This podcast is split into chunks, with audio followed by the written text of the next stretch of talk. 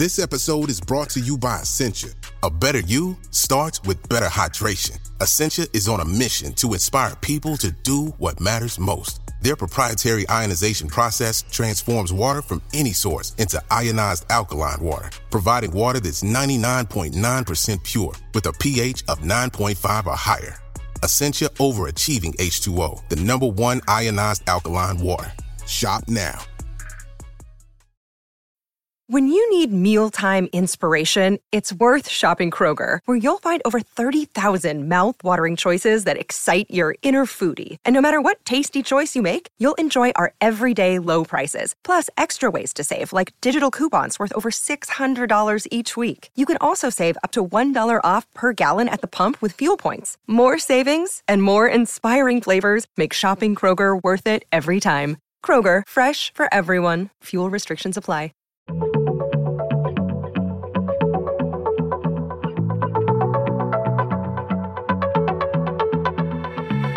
Hello and welcome to Star Diary, the podcast from the makers of BBC Sky at Night magazine. You can subscribe to the print edition of the magazine by visiting skyatnightmagazine.com or to our digital edition by visiting iTunes or Google Play. Greetings, listeners, and welcome to Star Diary, a weekly guide to the best things to see in the Northern Hemisphere's night sky. As we are based here in the UK, all times are in BST. In this episode, we'll be covering the coming week from the 3rd to the 9th of April. I'm Ezzy Pearson, the magazine's features editor, and I'm here to talk you through this week's stargazing highlights. And we start off this week a bit later into the week on Thursday, the 6th of April, when there is going to be a full moon. That does mean that the full moon is going to dominate throughout the week. So if you are looking to do some deep sky observing, the first half of the week is probably not going to be great for you. But the 6th of April gives us a full moon, which is always a great opportunity to stop and take a look at our nearest celestial neighbour. As always happens with a full moon, it will rise at around sunset and set at around sunrise, so it will be up all night. But it will be highest around about the middle of the night, about midnight. So if you are wanting to get out there and perhaps do some lunar photography, around midnight is probably the best time that you're going to be wanting to get out there.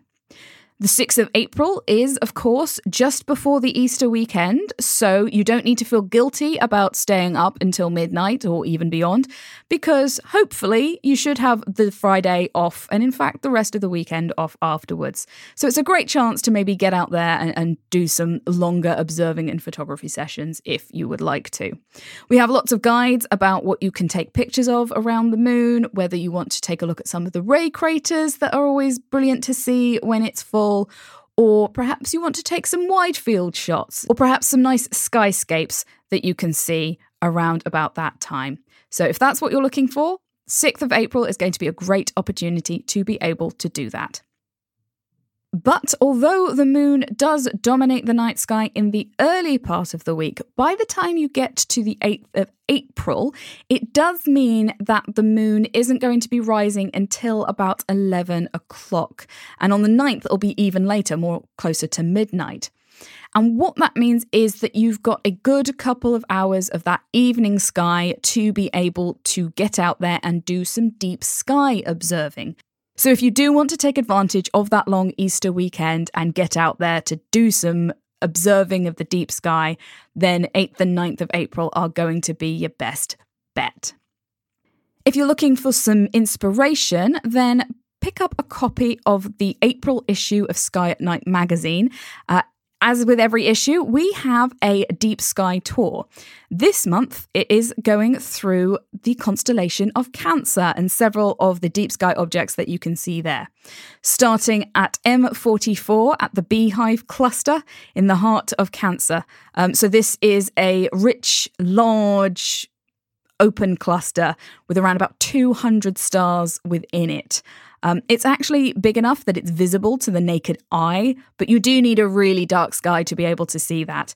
Um, and if you really want to get in there and appreciate all of the different stars that are within it, you are going to need a telescope to be able to pick those out. So you might want to take the opportunity to get those out.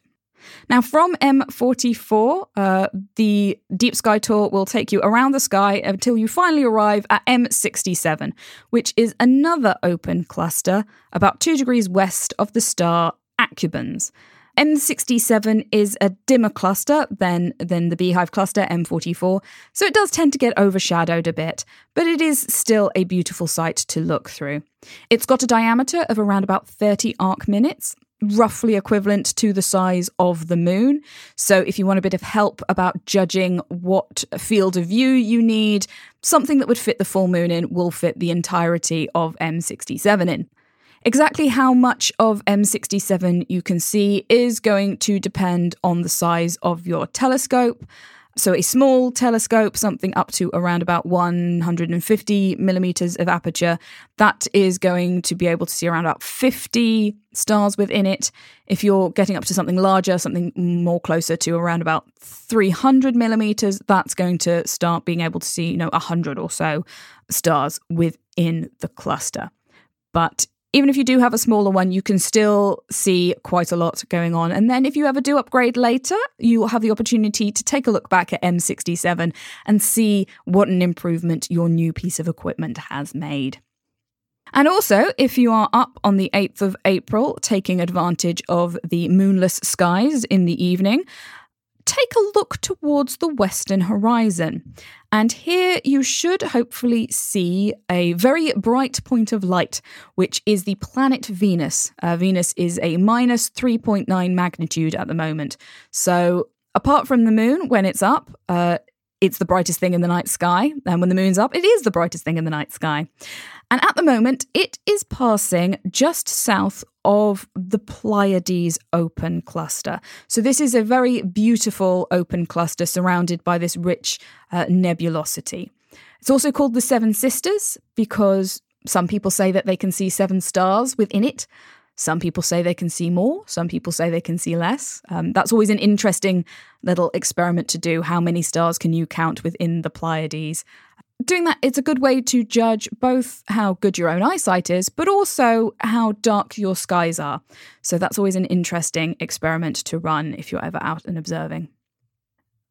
Venus is going to be passing under the Pleiades from the 8th to the 14th of April. The closest approach is actually going to be at the beginning of next week when the pair are just 2.7 degrees apart.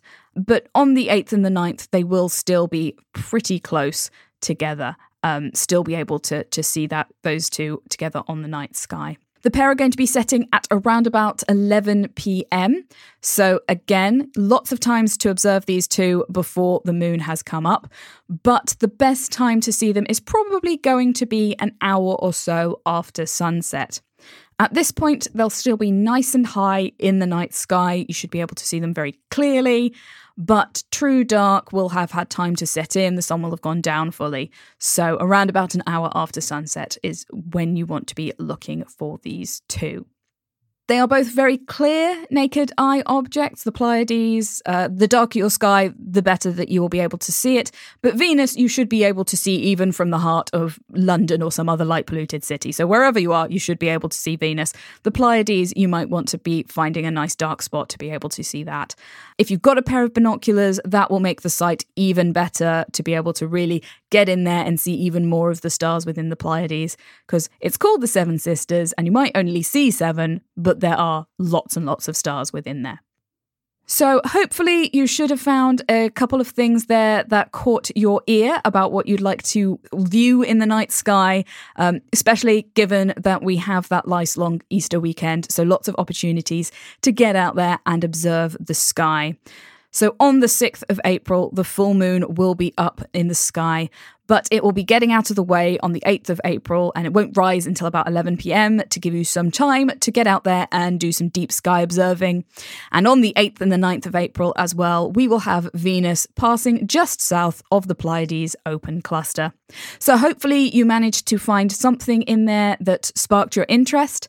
Please do subscribe to the podcast to make sure you get your weekly updates on what's going on in the night sky, and we hope to see you here next week. If you want to find out even more spectacular sights that will be gracing the night sky throughout the month, be sure to pick up a copy of BBC Sky at Night magazine, where we have a 16 page pull out sky guide with a full overview of everything worth looking up for. Whether you like to look at the moon, the planets, or the deep sky, whether you use binoculars, telescopes, or neither, our Sky Guide has got you covered, with the detailed star charts to help you track your way across the night sky. From all of us here at BBC Sky at Night magazine, goodbye. Thank you for listening to this episode of the Star Diary podcast from the makers of BBC Sky at Night magazine. For more of our podcasts, visit our website at skynightmagazine.com or head to Acast, iTunes, or Spotify.